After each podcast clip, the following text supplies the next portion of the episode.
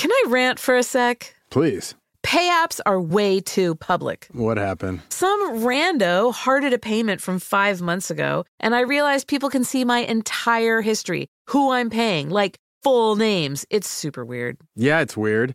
How are you paying your friends then? Apple Cash, it's all in messages. You can literally send cash like a text, and it stays between friends. Random people can't see it.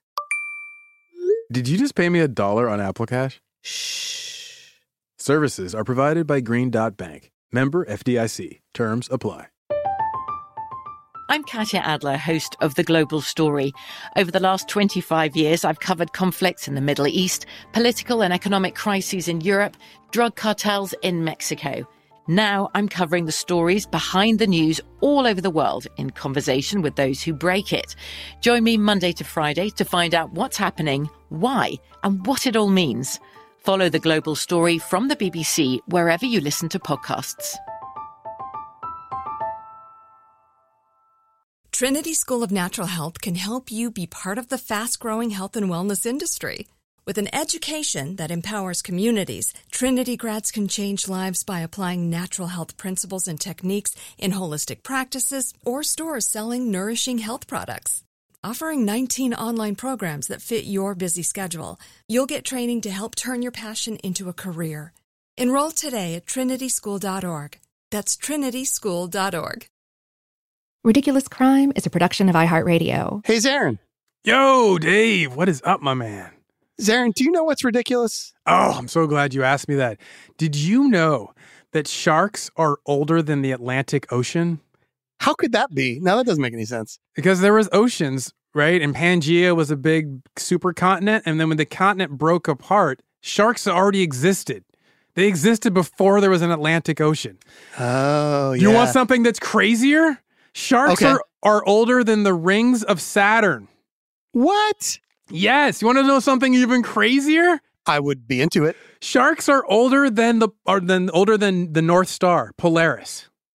Sharks are really old, huh? Right, exactly. I mean, like I knew like they're older than trees, but they're older than the North Star. That blew my mind. When I heard someone reference that, I was like, that can't be right. I looked it up. It's totally right. And not only that, they're older than the rings of Saturn too. I was like, when did we get the rings of Saturn? What the hell? I thought that was like it kind of came with the planet. No, it was only a little while ago. That is ridiculous, Zarin. Yes. So there you go. That's all I got for you.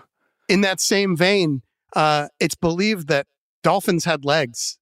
Ridiculous, right? Yes. Have you ever seen them in the in utero? Pigs, dolphins, and humans almost look identical in in the in in the womb.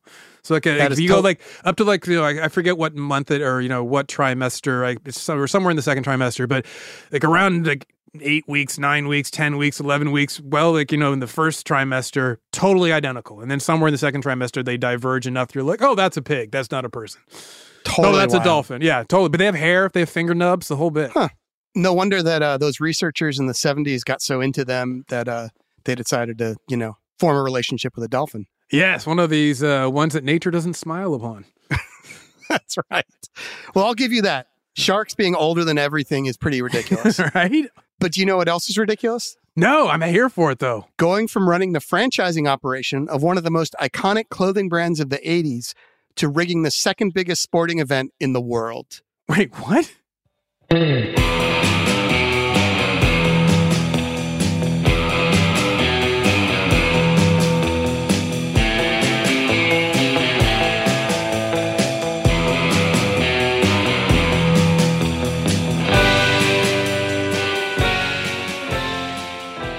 This is Ridiculous Crime, a podcast about absurd and outrageous capers, heists, and cons.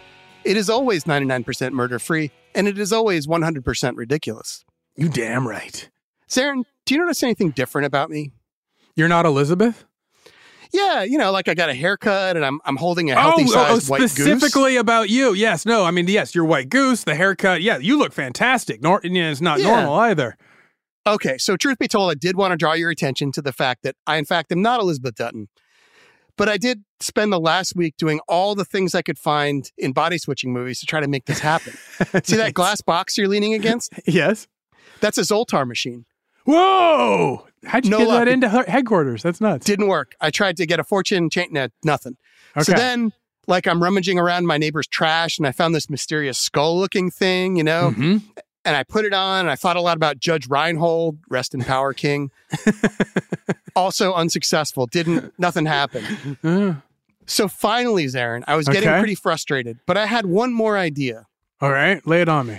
I got a Don Knotts mask, which wasn't easy to find. I bet not. then I hit my head so hard that I went into concussion protocol. Okay. And then I jumped into a lake while chanting, I wish, I wish, I wish I were a fish. Now, that didn't turn me into Elizabeth. It did turn me into a limpet, but that was no good. So I had to fight, you know, fight my way out back to that. No, so being an animated fish, how long did that last for you?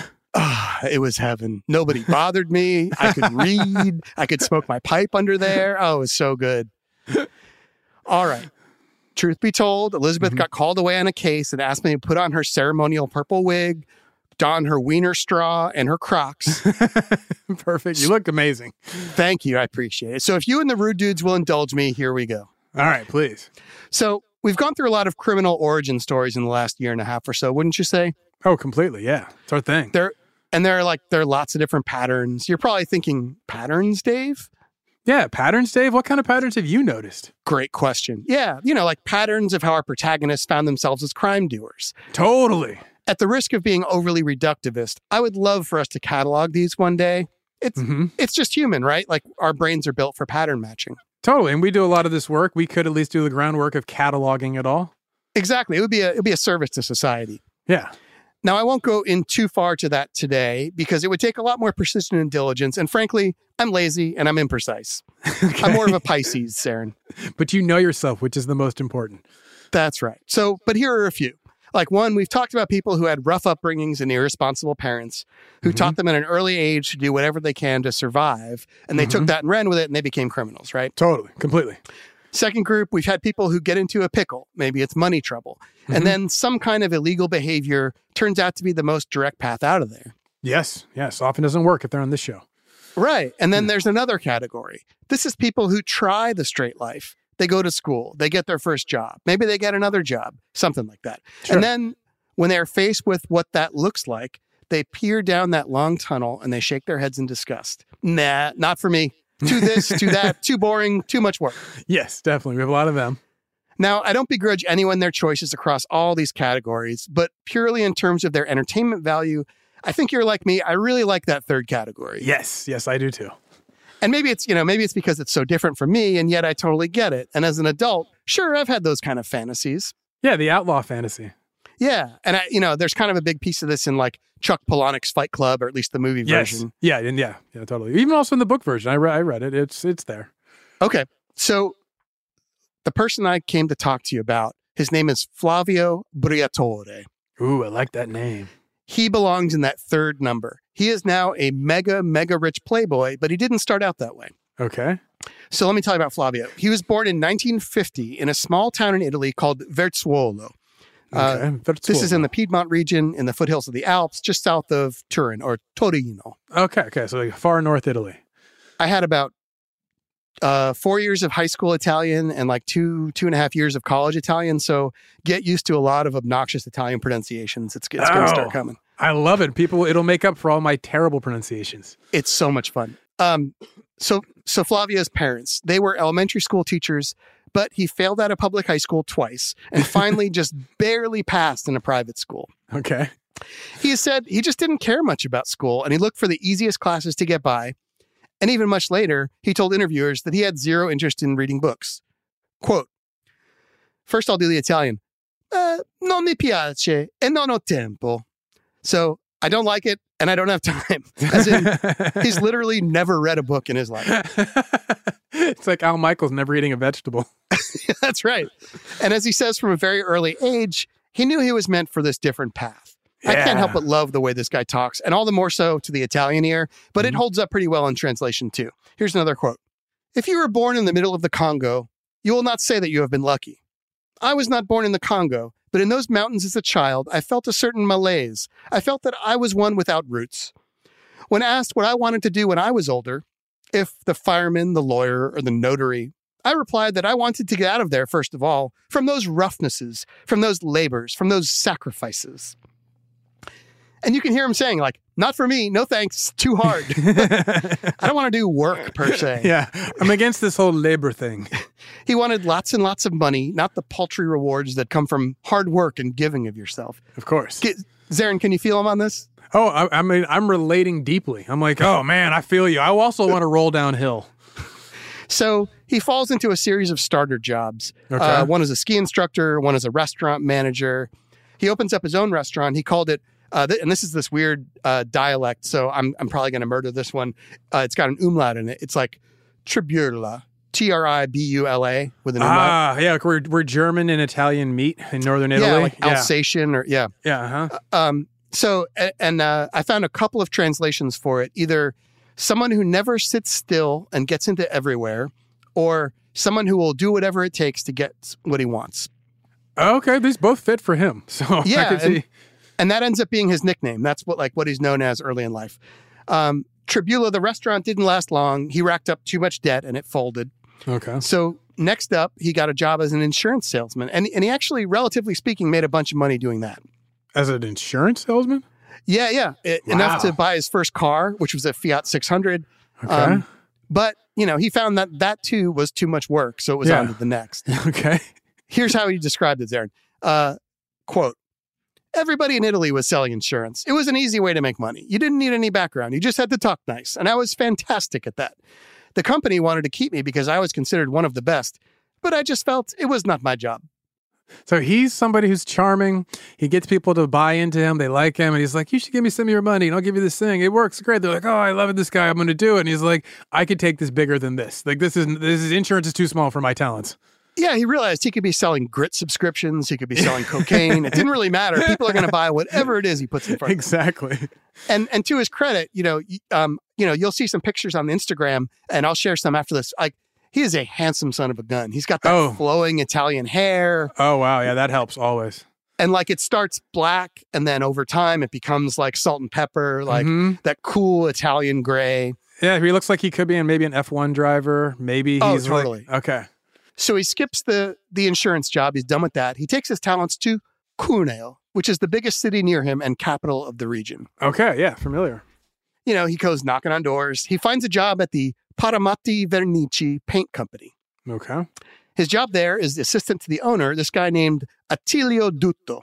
Not like Alright. not like Dutton without the N. Huh. Okay. Word. Needless to say, this is probably Flavio's first real brush with what we in the import export business call professionals. Ah, nice.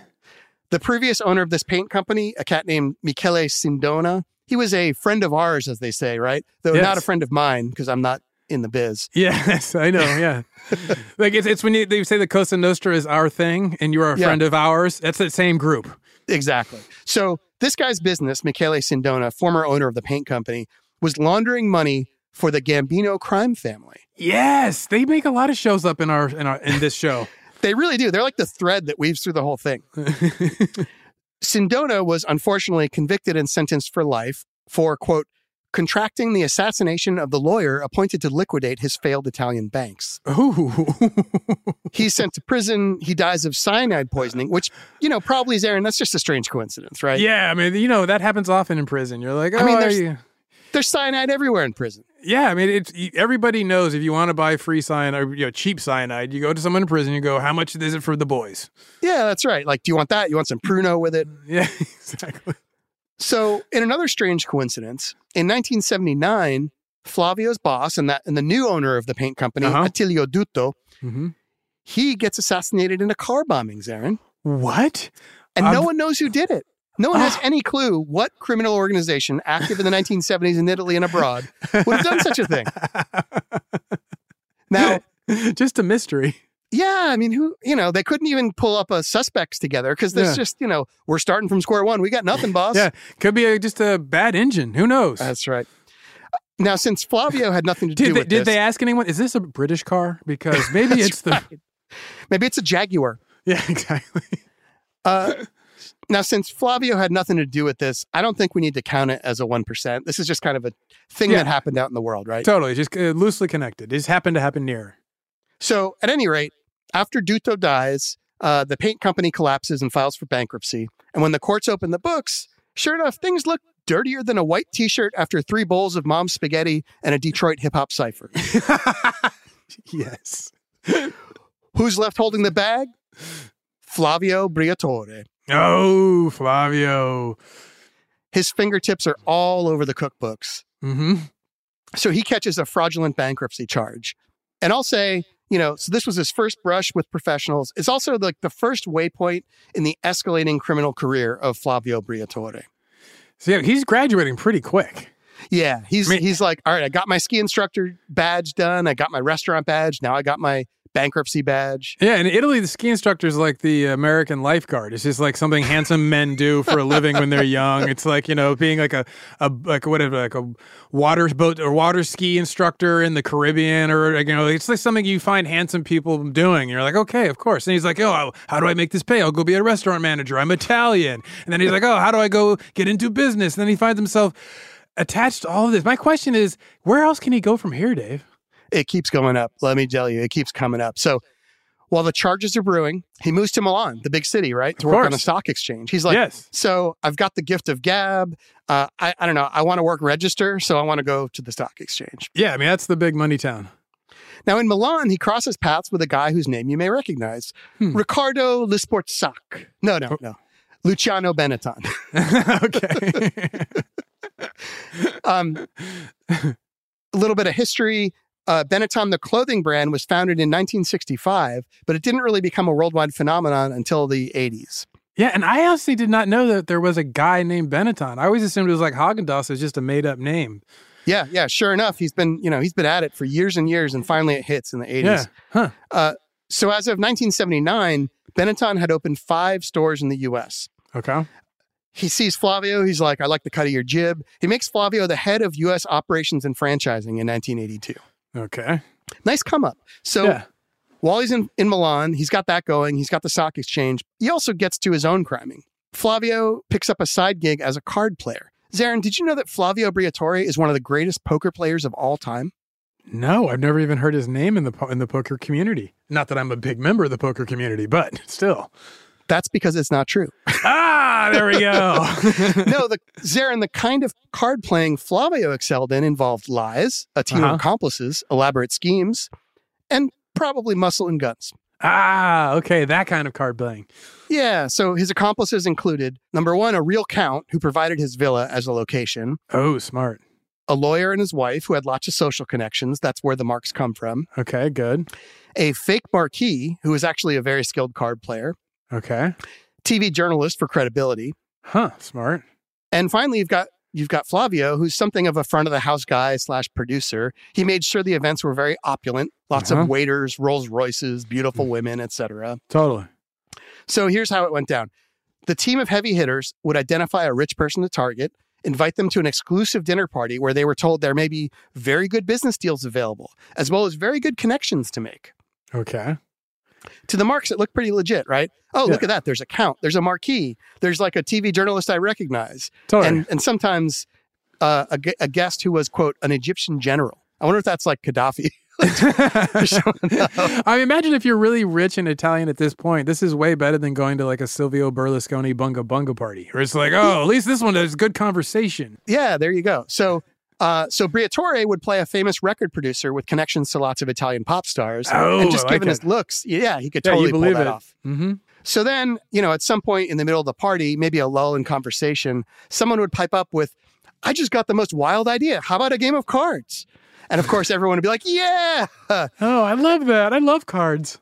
Uh, and if and if the uh, if the mark didn't go for it, the pressure would just keep ratcheting it up. Like, come on, what kind of a you know anti-Italian person are you? Like, you don't play cards. so eventually, they got them into the game. The game is fixed in multiple ways. They Okay. used r- rigged card dealing devices, like a Oh you know wow. the things that, that they use to distribute the cards. yeah, like the shoe. Okay, the not the shoe, but the actual. It's called Wait. like a sabot or a sabo. Okay, okay, yes, the dealing Uh. Yeah, they use special lacquer on the cards that told them what card was what. oh wow! Like if you wore glasses, it would be you'd be able to see something on the back of the card. Yeah, or maybe like bumps on the card. Okay, Uh, okay, And then plus, they wouldn't have the same person just run the table all night. That would be kind of amateurish. yeah. They would have uh, different people win, and at the end, after the guy left, they would split the take. ah, nice. So multiple shills sitting at the table with the mark. Yeah, and I think this is what's referred to as the salami move, where you steal a large sum of money by splitting it up into lots of tiny slices. Yes, exactly. That's exactly what it's called. And it's very Italian. there you go. So they're so good at this that sometimes Marks would get cleaned out and then asked to come back and play again. Can you imagine? they want to get their money. Like, give me another Yeah, shot yeah. of my cash. Eventually, they get caught, they get brought to trial, they get convicted. This is all going on between, say, like 1984 and 1987. Okay. Uh, Briatore gets 4.5 years in prison between 20 charges relating to this scam and then the, the previous fraudulent bankruptcy charges that have been brewing all this time. okay. Okay. Those are still over his head. Damn. 20 Yeah. charges. Whew. But those get knocked down to 14 months on appeal. Okay. a little better. So he's facing over a year of jail time. And he's not a guy who believes in things like putting in work or doing time. So what do you think he did, Zarin? I'm guessing he goes on the run. You are correct. Yeah. I love Flavio this game. hops on a plane and heads to the Virgin Islands, lovely St. Thomas. Oh, very loose extradition treaties. Yes. Good call. So let's let a series of ads be our invisible plane as we join him on a spiritual journey of our own, right? All right. We'll see you in two and two.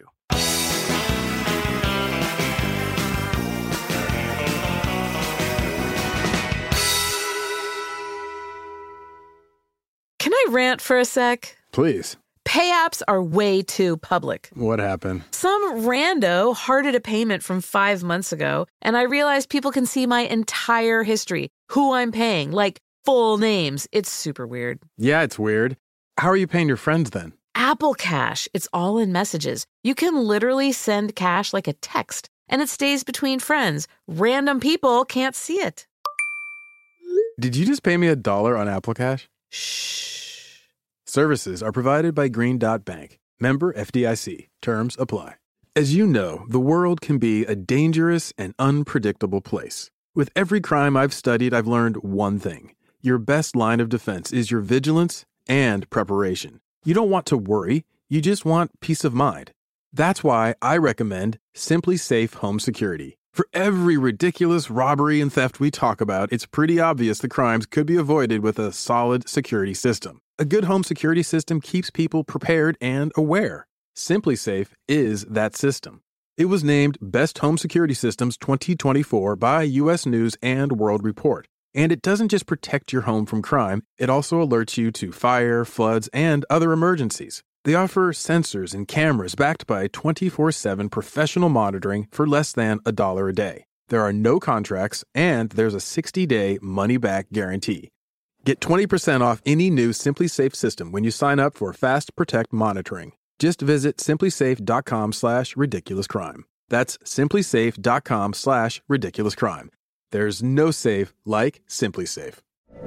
From BBC Radio 4, Britain's biggest paranormal podcast is going on a road trip. I thought in that moment, oh my God, we've summoned something from this board. This is Uncanny USA. He says, Somebody's in the house. And I screamed. Listen to Uncanny USA wherever you get your BBC podcasts, if you dare.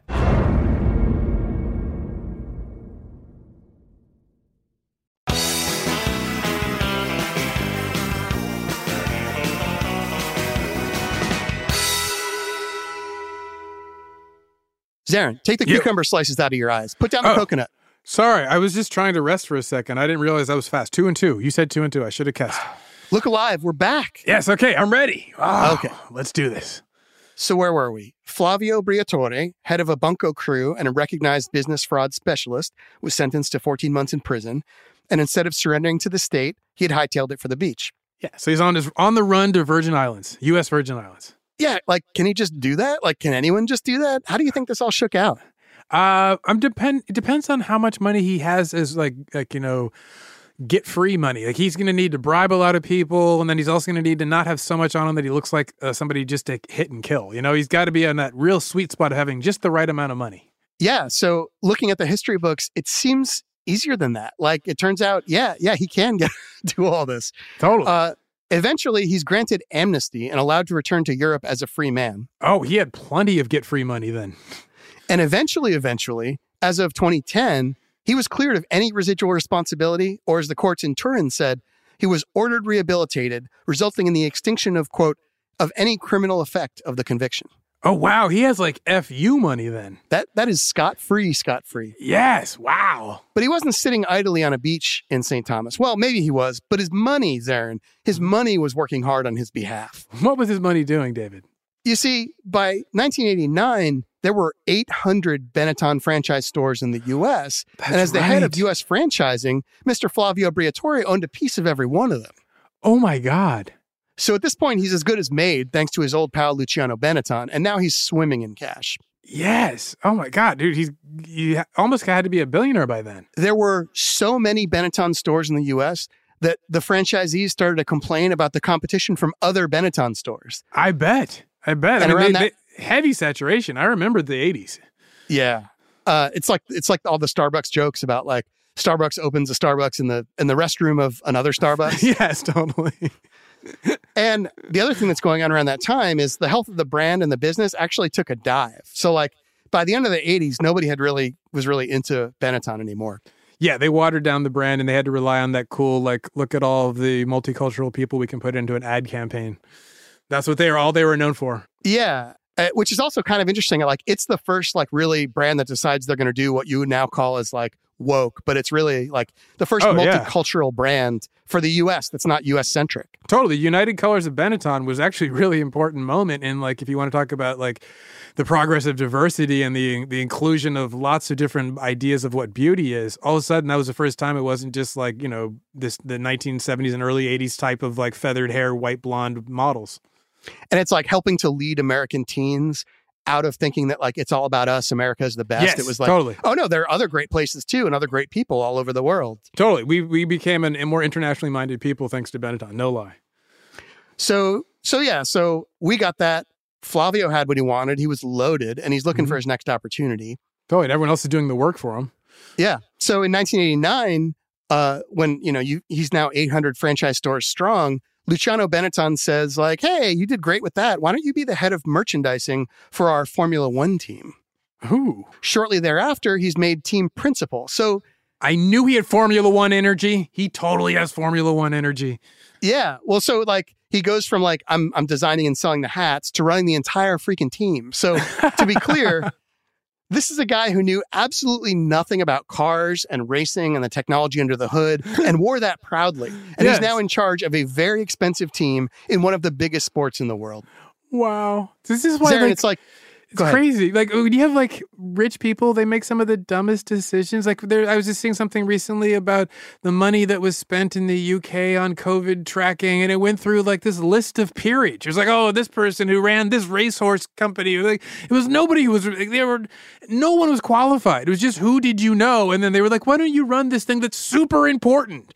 I, it always blows me away. flowing. Yeah, Yes. just like money flowing out of taps. Yeah. It's like, to me, it's like if Ted Lasso was an extremely cool, extremely rich Italian guy with great hair and no folksy homespun wisdom and believes in making money the easy way, not through hard work and perseverance. And a guy who dated Heidi Klum, had kids with her, dated Naomi Campbell, and married supermodels, then it would be like Ted Lasso. Okay, there you go. well, Now, let me stop here. please. Zarin, what do you know about Formula One? Are you into it, or do you know anyone who's really into it? Uh, I used to be really into it. Uh, like there was like I, I'm big into open wheel racing, and I and I liked it a lot.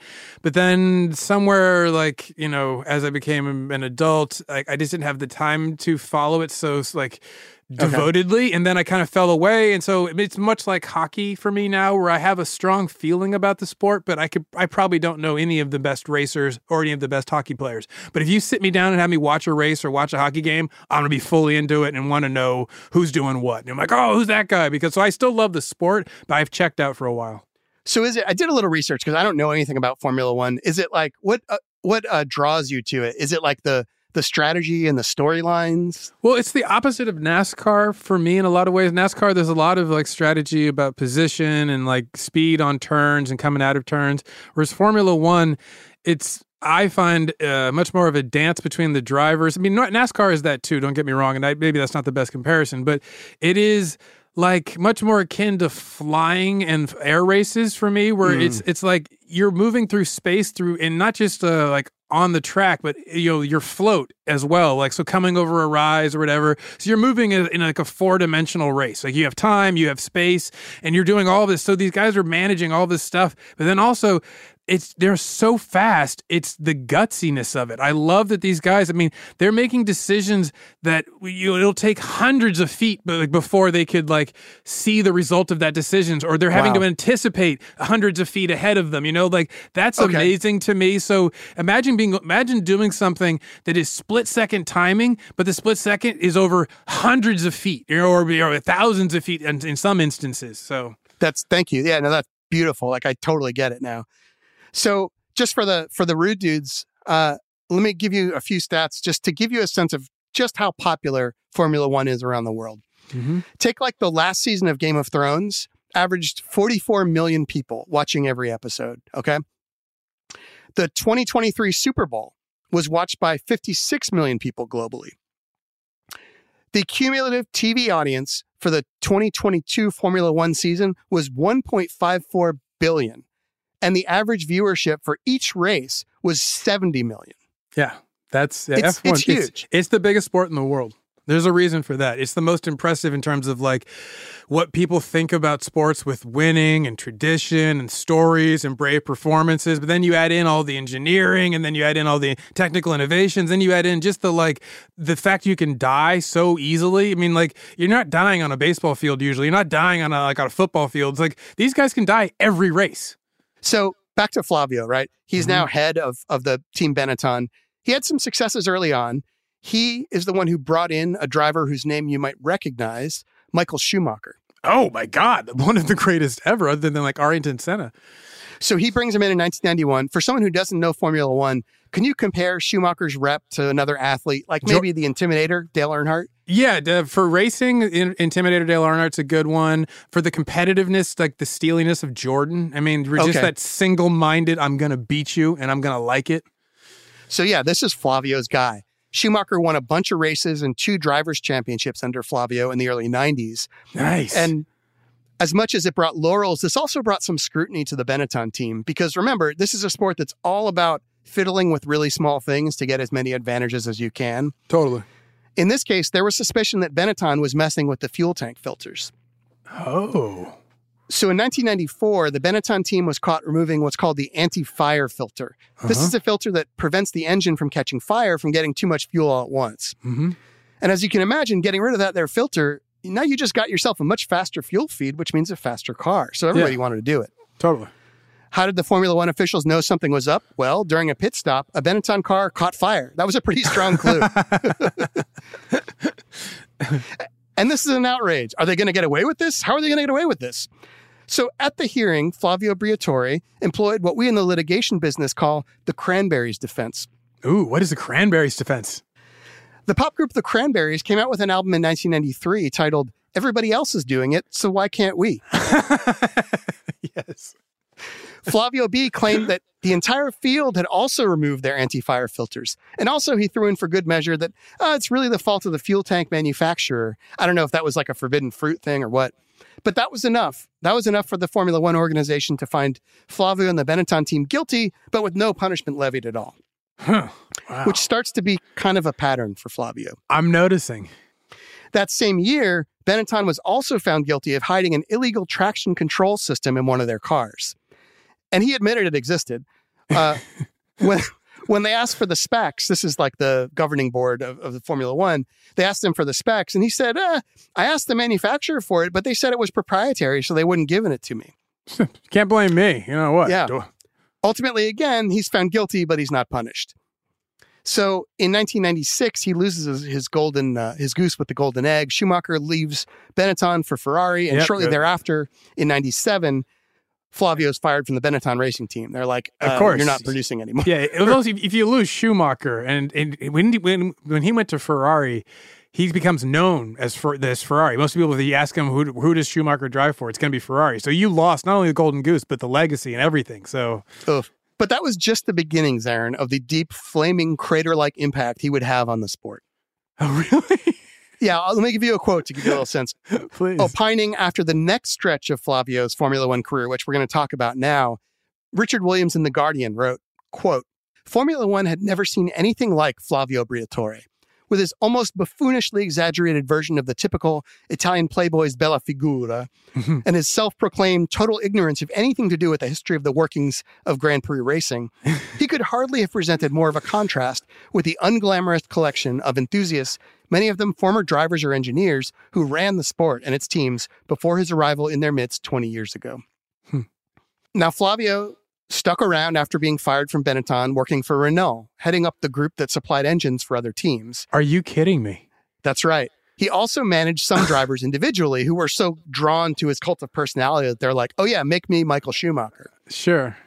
Now, in a stroke of luck, Renault bought the Benetton team in 2000 and installed our man Flavio back at the lead again. Are you kidding me? That's What right. The, hell? the Arnault family's insane. What the hell? Okay, fine. Go on. There's one more minor bump in the road. Sure. Flavio got caught up in a scandal called Spygate in 2007. This related to Renault, under Flavio, getting information about a rival driver's car illegally. Now, if you've been paying attention at all over the last eight hours, I mean 30 minutes or so, you know what comes next, right? Oh, yes. To be fair, he was only tangentially involved with this one. But yes, he was found culpable but not punished. It's good to be rich. Seriously. It's the best way to be. Okay. So now we're in 2008, heading into the Singapore Grand Prix. Mm-hmm. Team Flavio has hit a dry spell. They haven't won a race in two years. Renault is so down on the whole thing, they are thinking about pulling out of Formula One. Oh, damn. Imagine the feels from Flavio, right? I'm a winner. I, I am only about winning. to quote the great philosopher poet Louis Mario Freese, I ain't going out like that. I ain't going out like that. yes. It's B-Real. Ain't going out. Now, Zarin, let me see if I can put all of this in front of you. Please. You're a very rich, very famous clothing magnate with supermodels on your arm at all times. ah, yes. You've been found guilty in multiple criminal and civil courts and private organizations, but you've never really been punished. Ah, yes. You've been caught bending the rules so hard they crumble in your manicured hands on more than two occasions. Like I said, it's the best life. And now the team you run may close up shop if you don't win soon. What what I are you going to do? what are you going to do? Do you pick up what I'm putting down here? Oh, yeah. I think I'm going to run. That's my guess. Okay. Well, wait. Zarin, Yes. beep boop, boop, beep. Pick up the phone. Oh, hello. Hello. Hey, Zarin, is this a good time? Um, actually, I'm recording right now, but go on. Okay, great. Close your eyes. I want you to picture it. Oh, yes. My eyes closed. It's the day before the Singapore Grand Prix.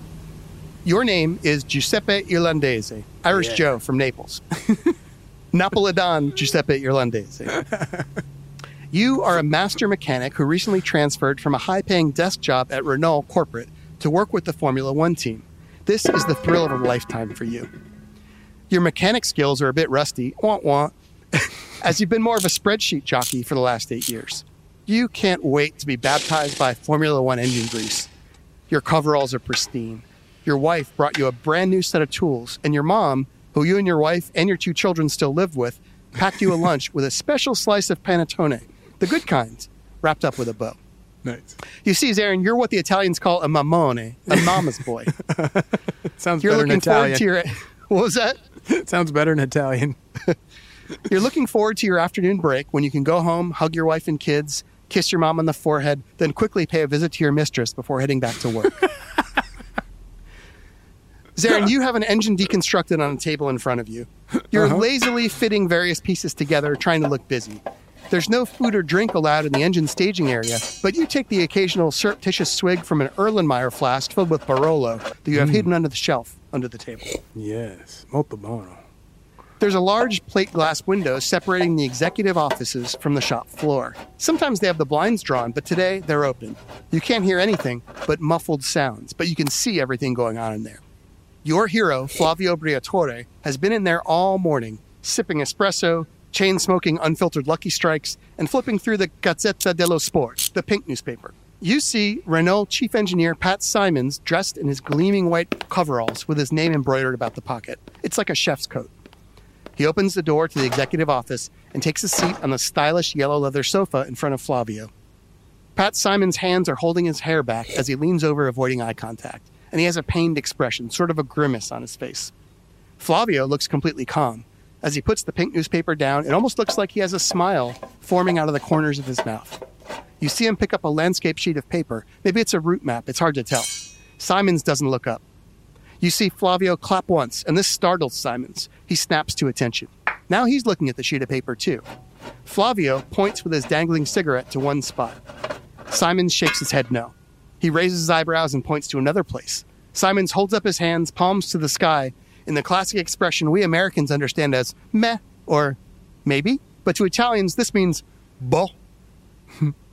Flavio claps again. This time it's an excited clap. But wait, Flavio's looking around self consciously. He shoots a glance in your direction. You're worried. Did he notice you staring at them all this time? You swallow hard and quickly avert your eyes, reaching for a ratchet and going to work on any engine bolt you can find, as if it's the most important bolt in the world.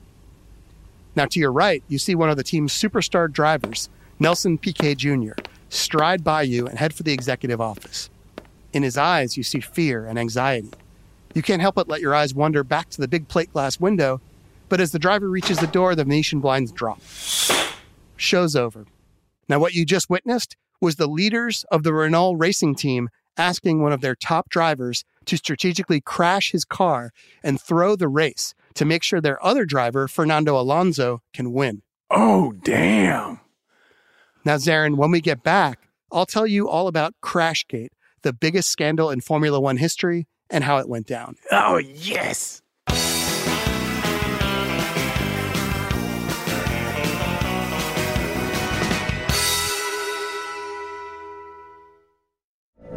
From BBC Radio 4, Britain's biggest paranormal podcast is going on a road trip. I thought in that moment, oh my God, we've summoned something from this board.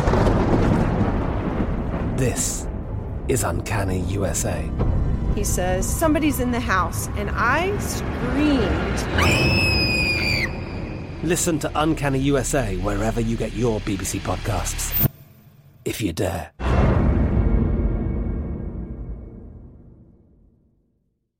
Trinity School of Natural Health can help you be part of the fast growing health and wellness industry. With an education that empowers communities, Trinity grads can change lives by applying natural health principles and techniques in holistic practices or stores selling nourishing health products.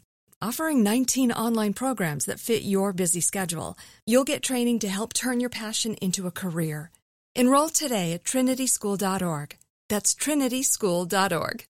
Hey guys, it is Ryan. I'm not sure if you know this about me, but I'm a bit of a fun fanatic when I can. I like to work, but I like fun too. It's a thing. And now the truth is out there. I can tell you about my favorite place to have fun Chumba Casino. They have hundreds of social casino style games to choose from, with new games released each week. You can play for free anytime, anywhere. And each day brings a new chance to collect daily bonuses. So join me in the fun. Sign up now at chumbacasino.com. No purchase necessary. VGW Group. Void were prohibited by law. See terms and conditions. 18 plus.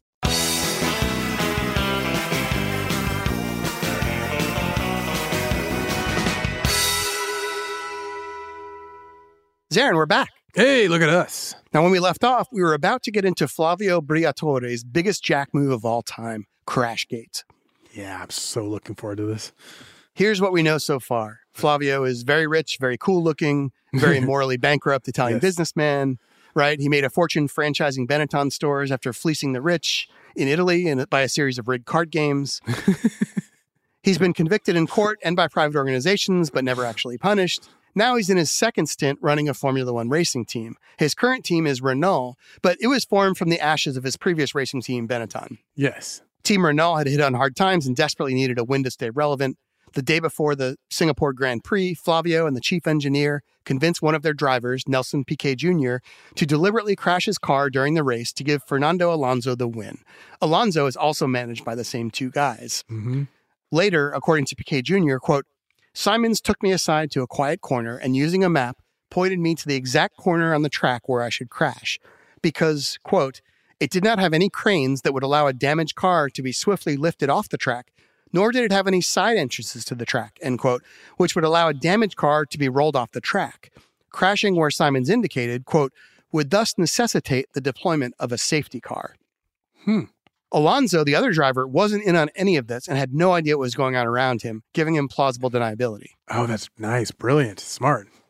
And this is all likely to work out because um, I didn't know this. Maybe you know this. The Singapore track is known to be very, very narrow. Mm-hmm. And in that kind of an environment, kind of like NASCAR, your position before the race means everything. Yes, the whole race is kind of bottled up, Mm-hmm. and it's really hard to make major moves against the field. Yeah, I could totally see that. So, one thing that has to happen for all this to work is Piquet has to agree to do his part. Mm-hmm. Flavio had this in the bag because he'd been working Piquet for months.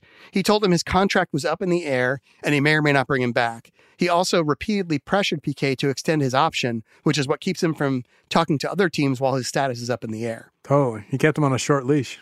Yeah, and he's got him totally tenderized by the time he makes this big request. So now it's race day. It's September 28th, 2008. I thought about making this the picture it, but we've done really cool car races before, and I didn't want to just kind of be swimming in your wake. So that's why I kind of pushed it earlier. Okay. But I'll tell you about it. Please. So Piquet starts the race in 16th place. He crashes right where he's supposed to at the 17th turn on the 14th lap.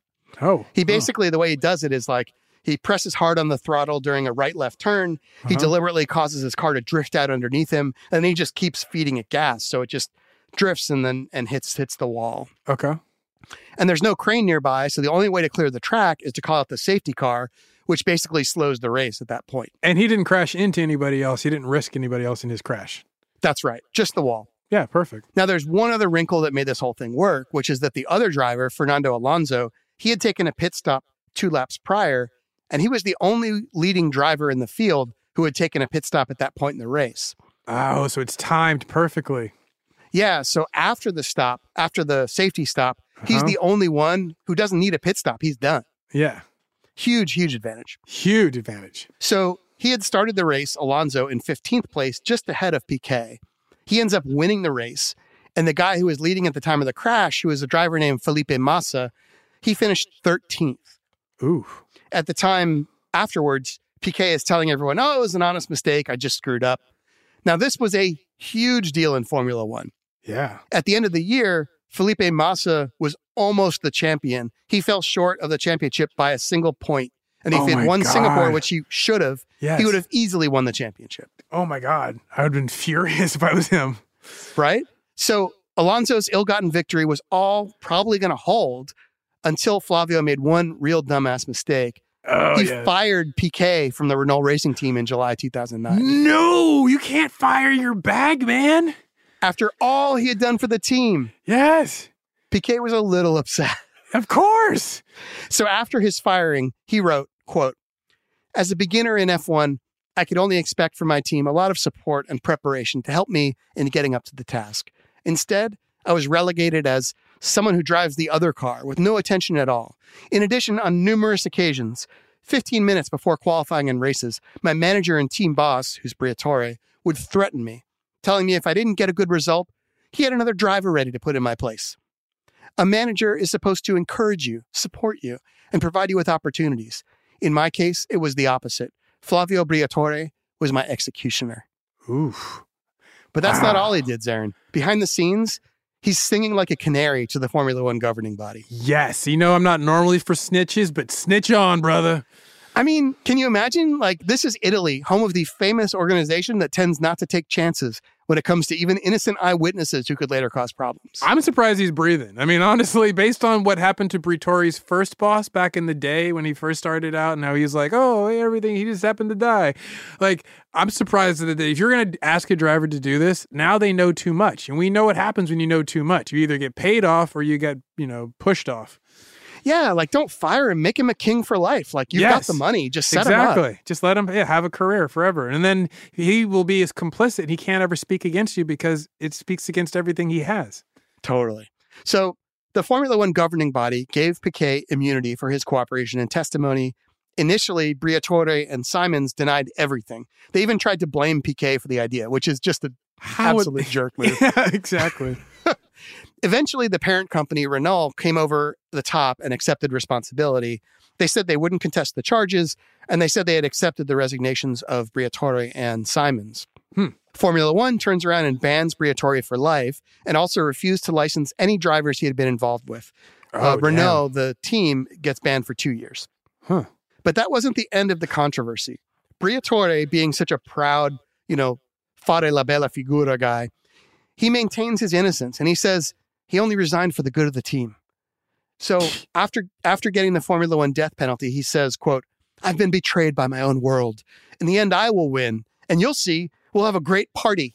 Oh, God, I love this. the most Italian answer ever. Now, did he get next get involved in FIFA? I mean, like, what's he going to do next? Wait, let me go on. So we'll have a great party. It will be organized well, and we'll invite all those people who have stayed close to me during these tough times. I feel like Oh. it's like the spirit of Rodney Dangerfield, basically. Yes, totally. So sure enough, Flavio appealed the ruling to a French court. Not Uh-huh. only did he ask for the Formula One ruling to be overturned, he also asked for a million euros in damages. Oh, his reputation's been besmirched, of course. He declares the penalty against him, quote, a legal absurdity, and said the FIA had made a, quote, break of the rules of natural justice. At least he wasn't getting grand with it. Now, Zarin, I'll give you one guess as to how this all turned out for him. Um, he gets reinstated and is now the head of F1. Pretty close. The French courts order the ruling reversed. oh my god! They award Flavio not the whole 1 million euros, but a much smaller sum of 15,000 euros for his troubles. Oh my god! There's no word on whether the victory party he threw was actually well organized, but he Yeah. did say, quote, I'm calm. I did my duty as chief commander of a ship that was risking sinking by resigning. I took moral responsibility for the scandal, but the real story is yet to be written. However, the verdict has given me freedom and pride, and that's fine. Oh, he is good at talking. You can you Va can bene. hear. Yeah, it's like, oh, this guy's gonna be charming, and if he has tousled hair too, forget about it. Now, the Formula One Association, obviously, they're looking at this and they're like, "Eh, okay, you've you've kind of uh, gone over our heads." Yeah. So they decide to settle with Briatore and Symonds. They do ban them from the big competitions for a few years and also from minor competitions for a couple years. They said the two men had accepted responsibility, but if you look at what Flavio was saying at the time, not really. I've got another quote. Okay. Although he may have formally accepted responsibility, he posted this statement on the Formula One website. He had said, you know, I accept, quote, without any admission of a personal guilt in these events and without any recognition of the fact that the decision of the World Council rendered against him would have been well founded. I accept that people have said I'm guilty.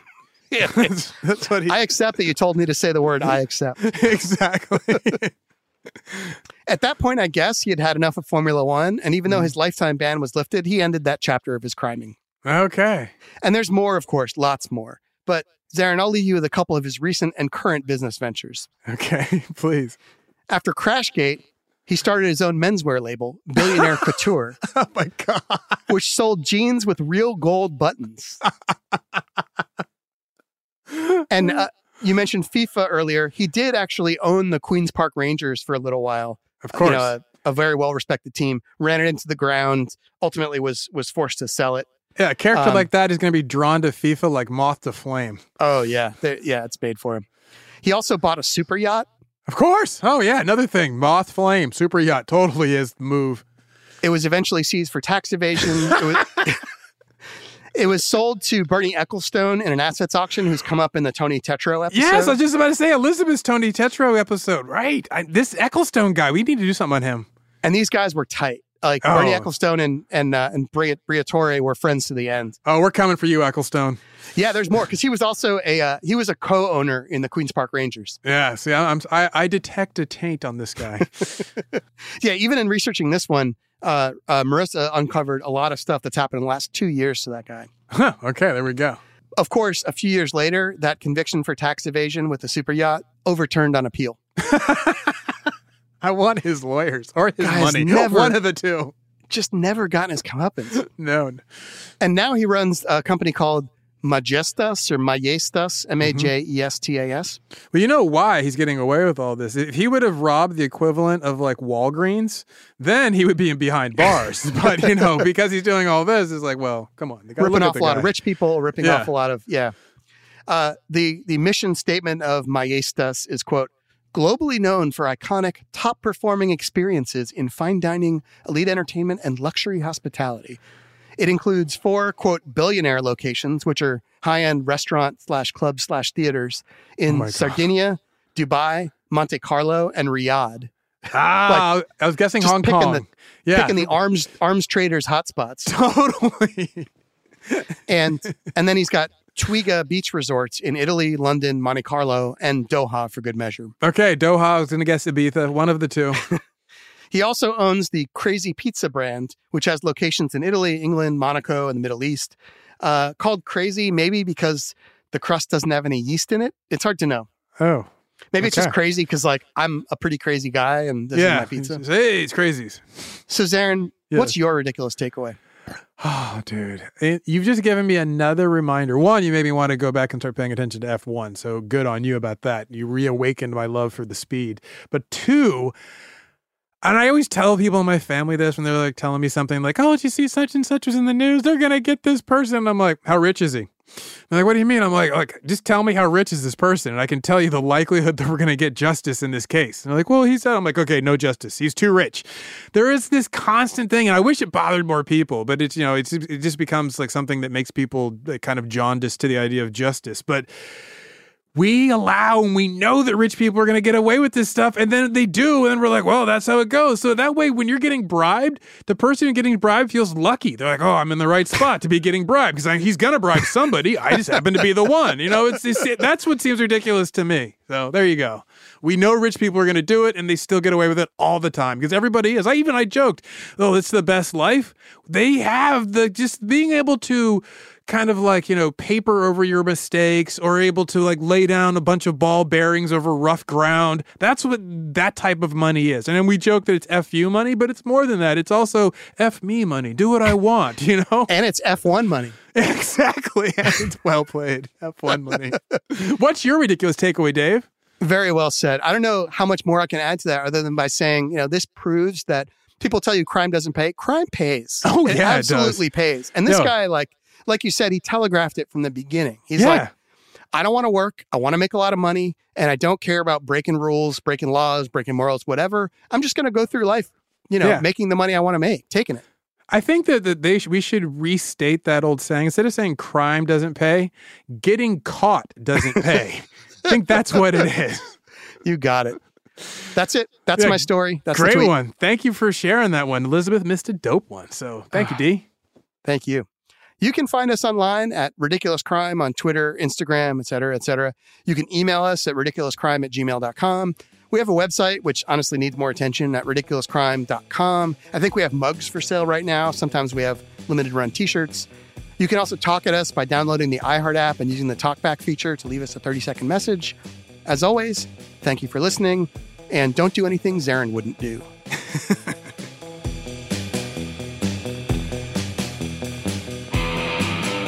Ridiculous Crime is hosted by Zarin Ilre degli Orsi Burnett and Elizabeth Kikosafai Dutton, and hosted, produced, and edited by Dave Giovanotti Kustin. Research is by Marissa Maquet Brown and Andrea Putroppo Song Charpentier. Our theme song is by Thomas Allora Lee and Travis Michael Jackson Dutton. Host wardrobe provided by Billionaire Couture. Executive producers are Ben Neanche se fosse l'ultimo uomo sulla terra, Bolin, and No, il sole siciliano le ha colto il cervello, Brown.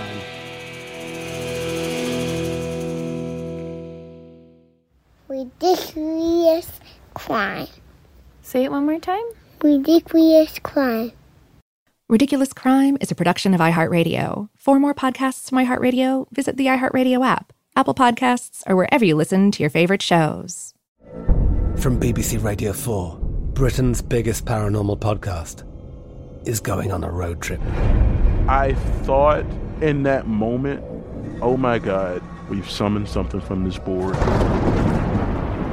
This is Uncanny USA. He says, Somebody's in the house, and I screamed.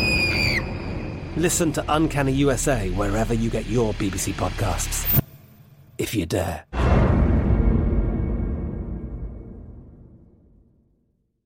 Trinity School of Natural Health can help you be part of the fast growing health and wellness industry. With an education that empowers communities, Trinity grads can change lives by applying natural health principles and techniques in holistic practices or stores selling nourishing health products. Offering 19 online programs that fit your busy schedule. You'll get training to help turn your passion into a career. Enroll today at trinityschool.org. That's trinityschool.org. Hey guys, it is Ryan. I'm not sure if you know this about me, but I'm a bit of a fun fanatic when I can. I like to work, but I like fun too. It's a thing. And now the truth is out there. I can tell you about my favorite place to have fun Chumba Casino. They have hundreds of social casino style games to choose from, with new games released each week. You can play for free anytime, anywhere. And each day brings a new chance to collect daily bonuses. So join me in the fun. Sign up now at chumbacasino.com. No purchase necessary. Group. Void were prohibited by law. See terms and conditions. 18 plus.